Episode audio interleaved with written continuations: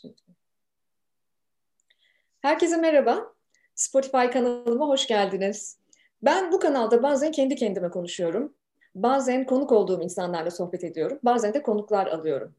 Bugün ilk kez şimdiye dek konuk aldığım veya konuk olduğum alanların dışında biriyle, bir kadın liderle sohbet edeceğiz ve bu sohbeti de sizinle paylaşmak istedim. Bugün konuğum Meral Akşener, İYİ Parti Genel Başkanı Sayın Meral Akşener. Hoş geldiniz, nasılsınız?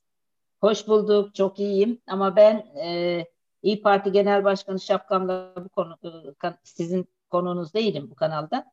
Ben Gezi olayları esnasında sizi keşfetmiş bir kişi olarak o zamandan beri peşinize düşüp sizle nihayet tanışma hem onuruna hem de heyecanına, mutluluğuna erişmiş bir vatandaş olarak buradayım. Estağfurullah. Çok teşekkür ediyorum. Beni kırmadınız. Ben bugün sizinle kadın kadına konuşmak istedim. Belki siyasette konuşuruz, kim bilir, ama ilk sorum size şu olacak. Siz politikacı kimliğinizden azade kimsiniz? Meral Akşener, politikacı olmayan Meral Akşener kim? Evet, güzel soru. Şimdi çok yani bazen ben kimim de kendi kendime sorduğum oluyordu. Aslında ben öğretmenim. İlkokul öğretmenliği eğitimi aldım. Muhtemelen çok işte küçük yaşta verilen bir eğitim o. Bütün hücrelerime işlemiş. Öncelikle öğretmen olduğumu hissediyorum. Birincisi bu. Tabii buna bağlı olarak öğretmen bir anneyim. Öğretmen bir eşim. Şimdi bunların hepsi tanzim etmekle alakalı olduğu için bunu özellikle söylüyorum. Öğretmen anne, öğretmen eş, öğretmen babaanne, ama babaanne de öğretmenlik kalktı. Orada babaanneyim. Bir de arkadaşlarım iyi bir dost olduğumu söylerler. Harika.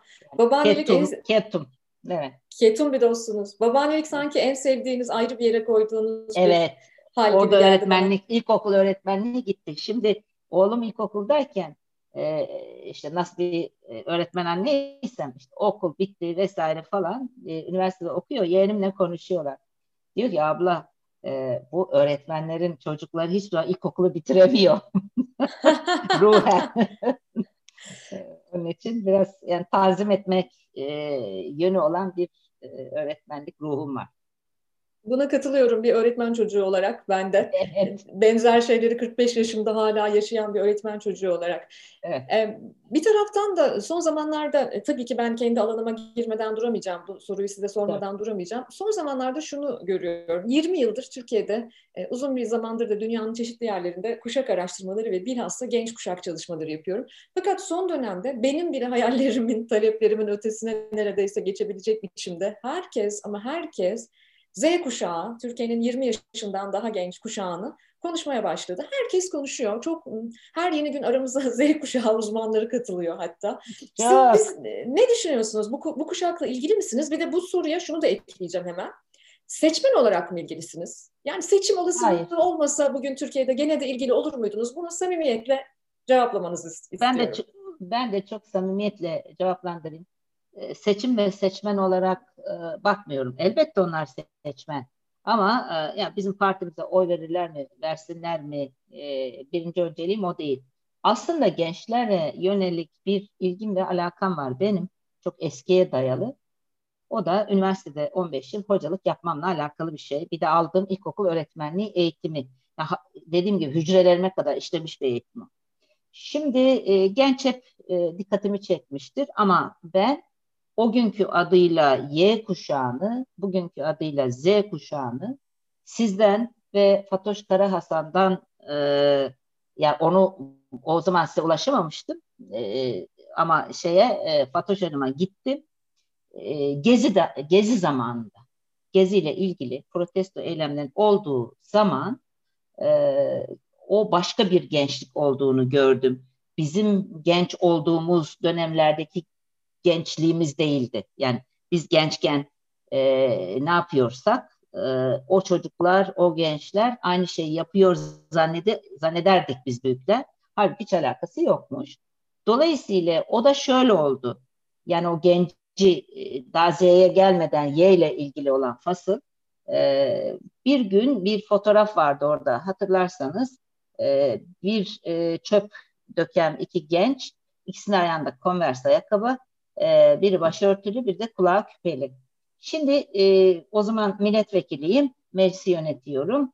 Bütün siyaset, biraz dedikodu anlatacağım o günlere dair. Bütün siyaset bunları konuşuyor kendi arasında ama nasıl? Öf, aman Allah'ım, herkes hüküm cümleleriyle. Halbuki bütün hepsinin de çocukları oralarda. Şimdi yani siyasi tutumlara göre, partilerin siyasi tutumuna göre her şey değişiyor ve tuhaf bir şey, amorf ve tuhaf bir durumdu. Ben dinliyorum genellikle. Sonra oğluma sordum. Yani işte böyle hepimizi etkiledi o fotoğraf. Bana dedik ya anne sen ne yapıyorsun? Ya benim genelleme nereden çıktı?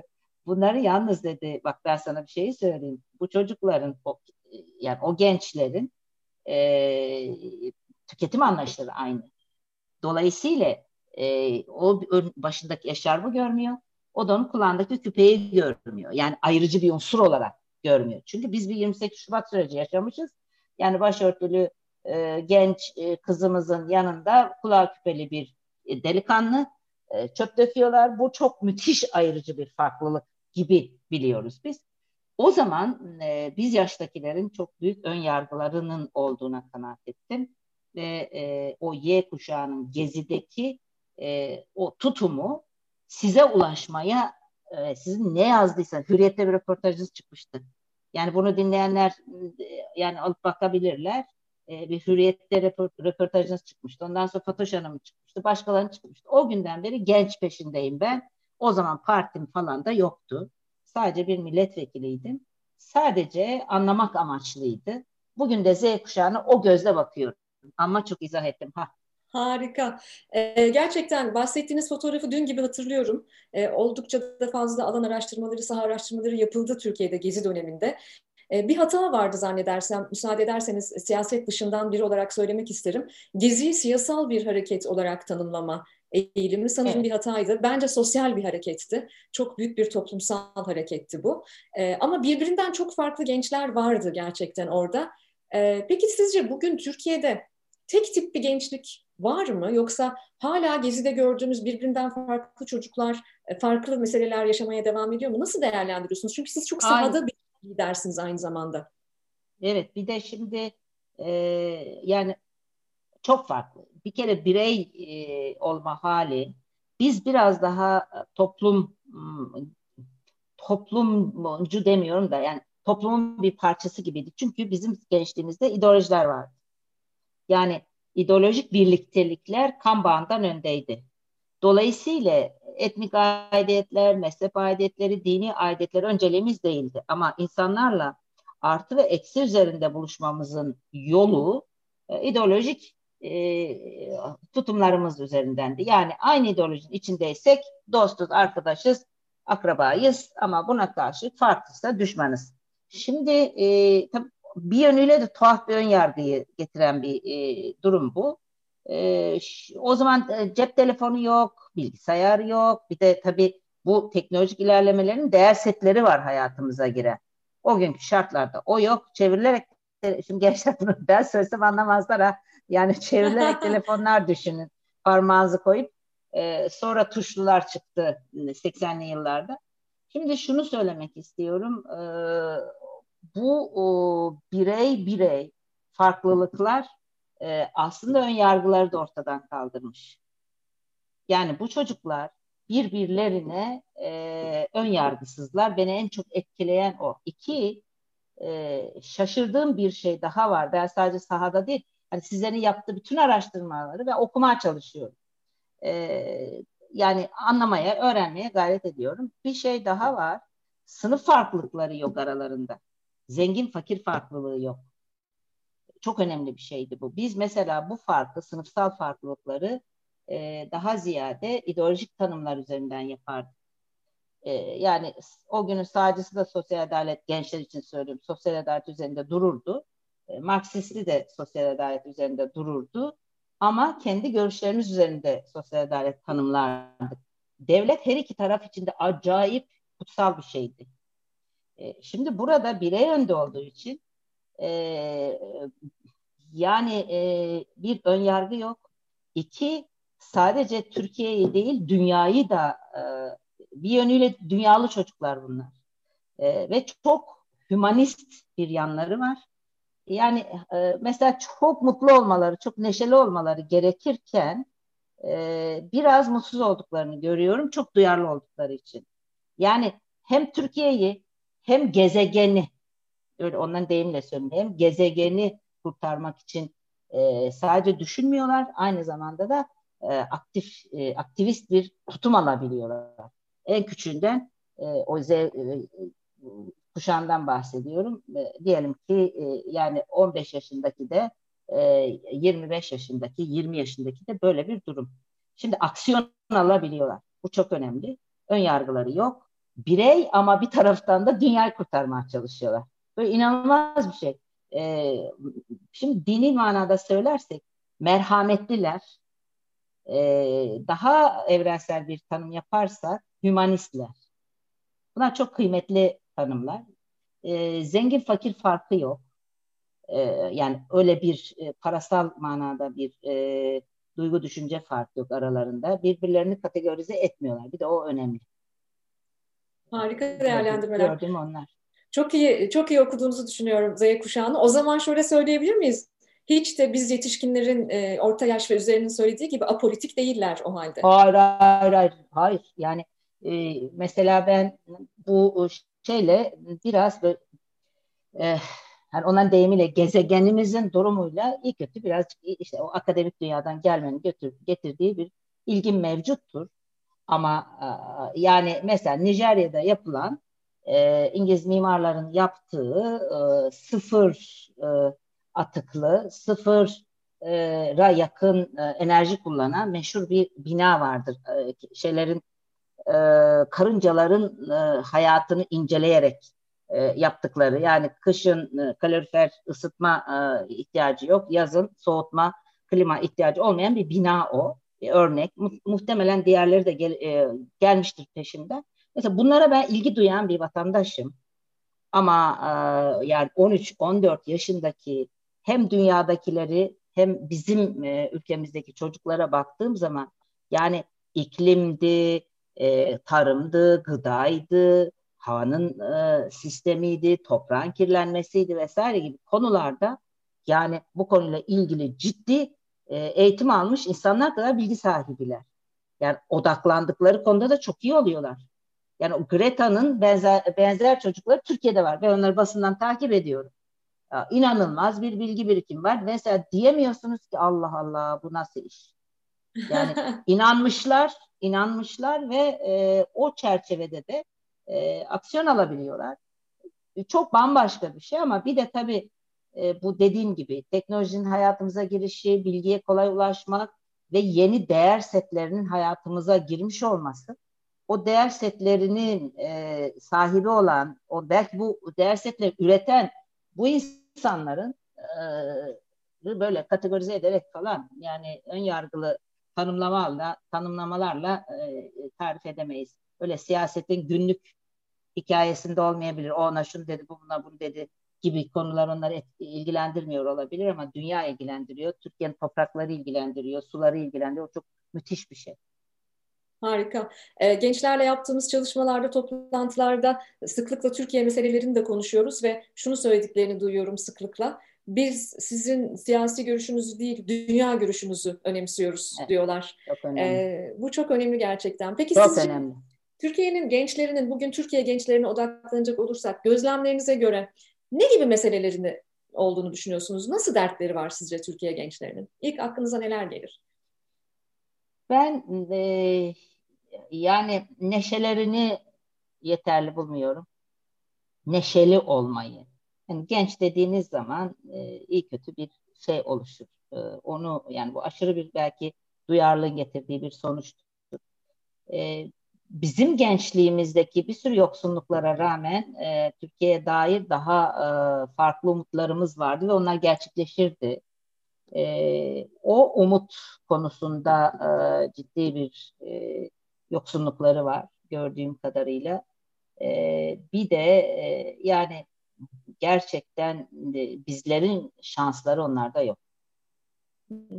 Onlara yönelik Türkiye'de ben hakikaten üzgünüm.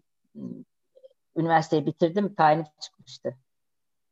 Yani bu çocukların iş, hayal kurma, gelecekle ilgili somut beklentilerine dair her şey soyut halde Türkiye'de. Şimdi girişimci ruhu olan çocuklar bunlar büyük çoğunluğu. Bu girişimcilik ruhuna yönelik de bu kayırmacılık üzerinden bir umutları yok.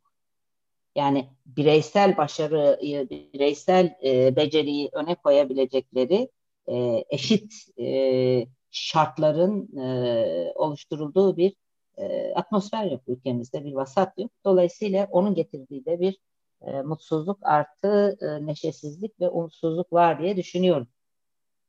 Evet, araştırmalarımız da öyle gösteriyor. Liyakata olan inançsızlıkları %65 seviyelerine çıkmış durumda şu anda. Okulunu bitirmiş ve iş hayatına atılmış gençlerde. Bir yandan umutsuzlar, çok önemli bir psikolojik sermaye. Umutları zayıf, eksik. İyimserlikleri de Deloitte'un yaptığı bir global araştırmaya göre dünya sıralamasının en sonunda. Böyle bir bağlamda siz karar verme mekanizmasının başına geçseniz bugün, sihirli bir değneğiniz olsa, evet, bugün şu an itibariyle gençler için neler yapardınız? Bir kere öncelikle onların geleceğe dair hayallerinin, umutlarının tahkim edilmesini sağlar. Liyakat büyük sorun, adam kayırmacılık büyük sorun, şeffaflık büyük sorun. Bunları derhal çok açık, net, tutarlı bir hale getirirdik. Bir sınava giren genç, 5 genç girdiler bir sınava. Emin olmalılar ki yani bu kişi kazandı, hakkıyla kazandı. Rekabet olur elbette ama şüphe olmaz. Yani o sınavın oluşunda, yapılışında şüphe olmaz. Bunları sağlardım. İstihdam imkanları yaratmayı çok isterim ki Türkiye'nin kaynakları var. Yeter ki doğru kullanılsın. KOİ dediğimiz o 5 müteahhite ödenen paralara baktığınız zaman, yani şu bütçeye o kadar etkiledi ki beni, defalardır söylüyorum, bir de burada söyleyeyim. 22 milyar TL lira tarım için kondu. Yani doğrudan yardım ödeme adı altında anayasa maddesine uygun olması gereken bir konu. 22 milyar lira, 5 müteahhite 30 milyar lira kondu. Dolayısıyla Türkiye'nin yatırım yapabileceği alanları var, imkanları var ama buralarda israfı, kayırmacılığı ve adaletsizliği çok hızlı bir biçimde ortadan kaldırır, üretime, kalkınmaya ve istihdama önem verir. Peki gitmek istediklerini biliyor musunuz Meral Hanım? Türkiye'deki umutsuzluklarından dolayı bu hiç kulağınıza geliyor mu çalışmalarınızda? Biliyorum. Ben şöyle oldu hocam. İlk bu Future Bright'ın yaptığı bir anket vardı. Bir özel, belki parçasısınızdır siz. Bildiğim kadarıyla bir özel firmaya, yani ismini söylesem bilmiyorum sakıncası olur mu burada? Ya buyurun tabii ki. Bağımsız Unilever. Bağımsız medyadayız. Anladım. Evet. Parçası değilim. Parçası değilim ama sevgili Akana ve Future Bright ekibine de buradan sevgilerimizi, selamlarımızı yollayalım. Tabii ki evvelce telaffuz ettiğiniz sevgili Fatoş Karahasan'a da sevgilerimizi, selamlarımızı yollayalım. Hep birlikte Türkiye'nin gençliği için bir şeyler yapmaya çalışıyoruz. Evet. Şimdi o 2017 yani şeyden sonra yapılmıştı. 2017 civarında o meşhur referandum sonrası yapılan bir araştırmaydı. Beni en çok vuran kısmı şuydu. Bir üçgen var. Bir ucunda umut ve umutsuzluk. Üçgenin bir ucunda kader, bir ucunda keder. Bir hayal kuramadıklarına dair bir sonuç vardı. Çok dikkatle okumuştum onu. Yani ağladım ben. Çünkü bir genç evlendirilmiş, bir daha dar gelirli çocukların bulunduğu yerlerde yapılan bir araştırmaydı bu. Çok yaşlı bir dilleri olduğuna dair, yani kader, keder vesaire. Ama bir diğeri de işte çocuğu olan, 18 yaşında küçük evlendirmiş bir kız çocuğunu, bana göre çok bir kuş olsam uçup gitsem bu ülkeden diyen bir hayali vardı. Yani o çok kötü bir şey. Çok çarpıcı. Yani uzun bir zamandır, daha doğrusu Gezi'de keşfettik biz gençleri. Bu siyasi bir keşif falan da değildi. Çocuklarımızı keşfettik. Bizim nesil açısından söylüyorum. Yani siyasetten şimdi bugüne geldiğimizde nedir? Bugün ise elbette birden fetiş haline döndü Z kuşağı. Bravo, oy verirlerse şöyle olacak, oy vermezlerse böyle olacak noktasında. Doğrudur yani kapitalistler gibi bakılıyor işe. Herkes uzman oldu. Herkes o pastanın ne kadarını alabilirim derdinde. Bu da normaldir. Buna saygı duyuyorum. Ama bizim gençleri anlamak açısından çok daha önemli bir görevimiz var. Yani doğru bakmamız gerekiyor. Yani özür dilerim. Sözü kestim. Z kuşağı ve bir önceki Y kuşağı aslında yarının yarınlarımız diye konuşurduk ya biz. Yarınımız manımız değil. Aslında bugünümüz ya bu anımızmış. Yani benim en büyük sizlerle yani sizleri takip etmekten, bu çocukları anlamaya çalışmaktan çıkardığım şey o. Ve ben de konuşmaya şöyle başladım. Yarınımızın işte yarınlarımız sevgili gençlerimiz. Hayır. Onlar bugünümüz, bu anımızmış. Çok doğru bir tespit. Bu vesileyle de bir kez daha hatırlatalım. Türkiye'de 21 yaşından genç 25 milyon birey var. 40-20 yaş arası ise 27 milyon birey var. Dolayısıyla 40 yaşı hala genç kabul ediyoruz ve Türkiye gerçekten yaşlanmakla beraber çok genç bir ülke. Türkiye'nin bütün kurumlarında, başta Türkiye Büyük Millet Meclisi'nde kural koyucular arasında da çok daha fazla gençleri göreceğimiz bir gelecek hayalimin altını çizmek istiyorum bu vesileyle.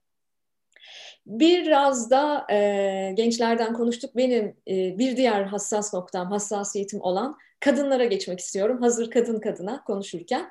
Evet. Son dönemde gerçekten ciğerimi yakan konulardan biri. Hem bir kadın olarak pandemiden üzgünüm erkek dostlarımız ve dinleyicilerimiz ama sizlerden çok daha fazla etkilenmiş kadınlardan biri olarak hem pandemi sebebiyle kendi yaşadıklarıma baktığımda hem de çok farklı sosyoekonomik sınıflardaki kadınların yaşadıklarına baktığımda ve istatistiklere baktığımda insanın içini parçalayan bir tablo görüyorum. Pandemi sebebiyle Türkiye'de kadın işsizliği arttı. Evet. Size sorum, Türkiye siyasi arenasının tek kadın lider, aslında tek kadın lider derken de HDP'deki eş başkanlık sisteminde bir kadın lider olduğunun da hakkını saklı tutalım burada. Siz eril dünyada mücadele eden bir tekil lidersiniz organizasyonunuzda. Bu benim çok ilgimi çekiyor. Türkiye'de kadın meselesine nasıl baktığınızı hep merak etmişimdir. En çok kadın meselesine nasıl baktığını merak ettiğim insanlardan biri olduğunuzu söyleyebilirim. Mesela biraz daha ters köşe yapayım. Mesela ben feministim. 14 yaşında bir oğlum var. Onu da feminist yetiştirmeye çalışıyorum. Mesela siz feminist misiniz?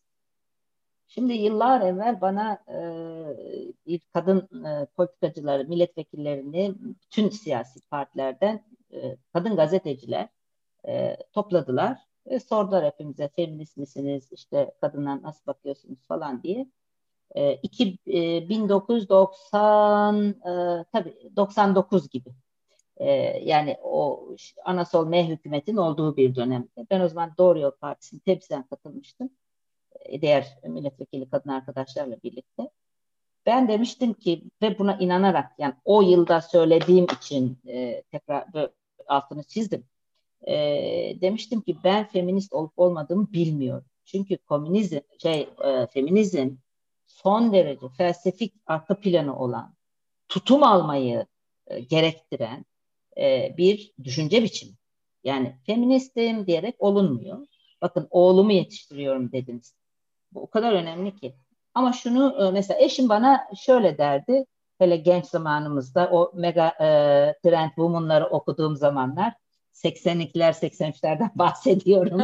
Siz o zaman ilkokuldaydınız muhtemelen. Evet. Şimdi o zaman derdi ki iflah ve ıslah olmaz bir feministsin. Ama hayatı yani ben felsefeyi ciddiye alırım. Felsefenin getirdiği tutumları ciddiye alırım. Yani sizler kadar ciddiyetle bu işe uyuyor muyum bilmiyorum. Gerçekten bilmiyorum. Ama kadın konusunda hassas kadınlarla ilgili STK'lardan politikaya taşınmış bir kişiyim ben. Üniversite hocalarının döneminden itibaren hep dikkat etmişimdir bu konularda. Ama siyasi parti genel başkanı olduktan sonra bir şey fark ettim. Bazen ideali gerçekleştirmek çok zormuş. Ve yani bilmediğim hiçbir şey yok zannettiğim bu konuda. Yani kadınlarla ilgili kadın hakları, kadın hareketi üzerinde işin pratiğinde mesela nerede çuvalladım? Kadın milletvekili seçtirmekte çuvalladım. Şimdi biz şey koymuştuk, kota, yani Türkiye'de bizim vasıflara sahip, yani milliyetçi, demokrat ve kalkınmacı bir diye tanımlıyoruz partimizi. Böyle bir partide daha biraz sola doğru, sağa doğru diyebileceğimiz bir yapı oluyor tabii, merkez gibi. Orada kota, yani ciddi bir şeydir. Kota koymuş bir genel başkan olarak kotanın da işe yaramadığını gördüm. Yani yeteri kadar kadın milletvekili seçtiremedim. Şimdi mesela neyi görüyorsunuz orada? Kadınlara biraz daha listelerde bizzat imser ayrımcılık yapılması lazım geldiğini görüyorsunuz. Belki fermuar sistemi vesaire gibi, yani kadını taşıyabilmek. Şimdi ben onu yani her şeyi biliyordum da, ama işte hayatın pratiği içinde çuvalladık orada. Bunları yani öğrene gidiyorsunuz sonuç olarak. Samimi açıklamalarınız için çok teşekkür ediyorum. Ben gerçekten Türkiye siyasetinde, Türkiye kuruluşlarında, kurumlarında kadın kolları, gençlik kollarının ötesinde kadını ve gençliği aktif olarak karar mekanizmalarında göreceğimiz de bir Türkiye hayal ediyorum. Dilerim böyle bir Türkiye tasarımı mümkün olacaktır. Ben bir tarafıyla da şunu sormak istiyorum size.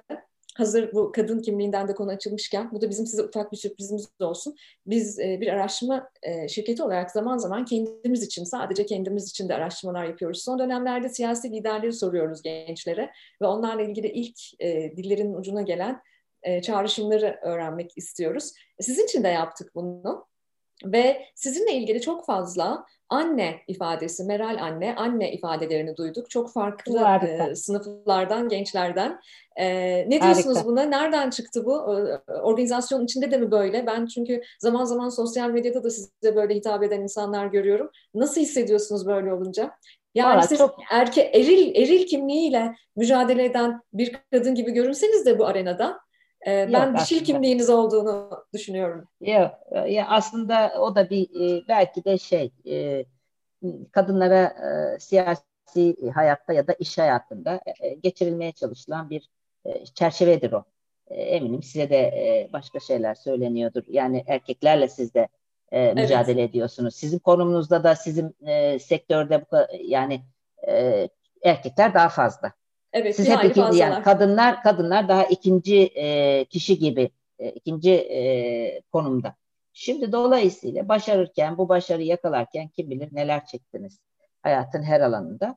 Ama size de yani ben hiçbir kadına öyle eril işte erkek gibi falan denmesin, doğru bulmuyorum.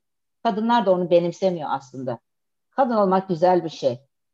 Aynaya bakmak güzel, yani başka güzellikleri var.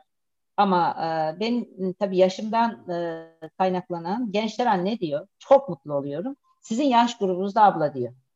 Yani Meral Hanım diyen az. Böylece çok mutlu oluyorum. Annelikten çok mutlu oluyorum. Yani bir de yengeç burcuyum ben. Anne burç derler ya. Ben de yengeç burcuyum. Harika oldu. Evet. Tamam, analık ilişki. Astrolojiye de dokunalım buradan. Evet. Yaz çocuklarıyız demek. Evet, analık içgüdüsü çok yüksek derler yengeçler için. Dolayısıyla da ben seviyorum anne olmayı. Harika. Peki son sorumu soracağım ve yayını kapatacağız. Ne zaman emekli olacaksınız Meral Hanım? Nasıl bir emeklilik hayal ediyorsunuz? Ne zaman bırakacaksınız siyaseti? Şimdi benim 3 dönem bizim parti genel başkanlığı ile ilgili tüzüğümüze, onu ben 2 dönem demiştim ama 3 dönem koydu arkadaşlar. 2. dönemim başladı benim. Dolayısıyla bir dönem sonra zaten zorunlu emeklilik. Ama şunu samimiyetle söyleyeyim. Bunu uzaktırmayacağım hiçbir zaman. Yani size kayıt olsun. Yaparsanız dersini yayınlarsınız. Fakat esasında Türkiye'ye nefes aldırma. Siz de gençsiniz. Siz gençlere Z kuşağına, Y kuşağına, X kuşağına adı neyse bütün o gençlerin Türkiye'ye dair heyecanlarını, hayallerini, umutlarını yeniden tahkim etmenin ve onu yeniden oluşturmanın yolu bugün Türkiye'de oluşmuş olan bu ucube sistemden vazgeçmek. Buraya siyaset falan yapmıyorum. Propaganda da yapmıyorum. Bu sistem, o tek adam yani bu rejim değişikliği maalesef Türkiye'ye iyi gelmedi. Öyle olduğu için de biz demokratik usullerle sandıkta ve bu sistem değişikliğini yapmamız gerekiyor. Bunu başarmaya yönelik bir yolculuk yapıyorum ben. Ve başaracağımıza inanıyorum. Ondan sonraki fasıl belki yani evime dönüp, burası belki değil yani kesin de işte sizlerle sohbet edip belki bugün mesela ahkam kesemiyorum çünkü bulunduğum pozisyon ona uygun değil ama yaşlılar ahkam keser biliyorsunuz. Sizle yan yana gelip ondan sonra da ahkam keseriz birlikte. Estağfurullah. Hayalim var tabii. Estağfurullah ama gerçekten Türkiye'de ben sadece gençlere yönelik değil, yaşlılara yönelik de bir yaş ayrımcılığı olduğunu, bir ageism olduğunu düşünüyorum. Ve deneyimli insanların ve özellikle 60 yaş üstünün deneyimlerinin aktif bir biçimde günlük yaşantıda, kamuda, özel sektörde kullanılması gerektiğini ve onların rehberliklerinin çok önemli olduğunu da düşünüyorum bir yandan. İnşallah bu anlamda hiç emekli olmazsınız. Yayınıma katıldığınız için çok teşekkür ediyorum. Ben bütün samimiyetinizle paylaştınız. Sağ olun. İnşallah sizin, ailenizin, organizasyonunuzun, Türkiye'nin tüm vatandaşlarının ve gezegenin başına bu sene çok daha iyi şeyler gelsin. İnşallah hocam. Allah hepimizin sağlıklı, sıhhatli, mutlu, umutlu bir hayat yaşamasını nasip etsin. Beni de Allah sizlere karşı utandırmasın. Çok teşekkür ediyorum. Sağ olun. Ben teşekkür ediyorum. Görüşmek dileğiyle. Hoşça kalın. Sağ olun.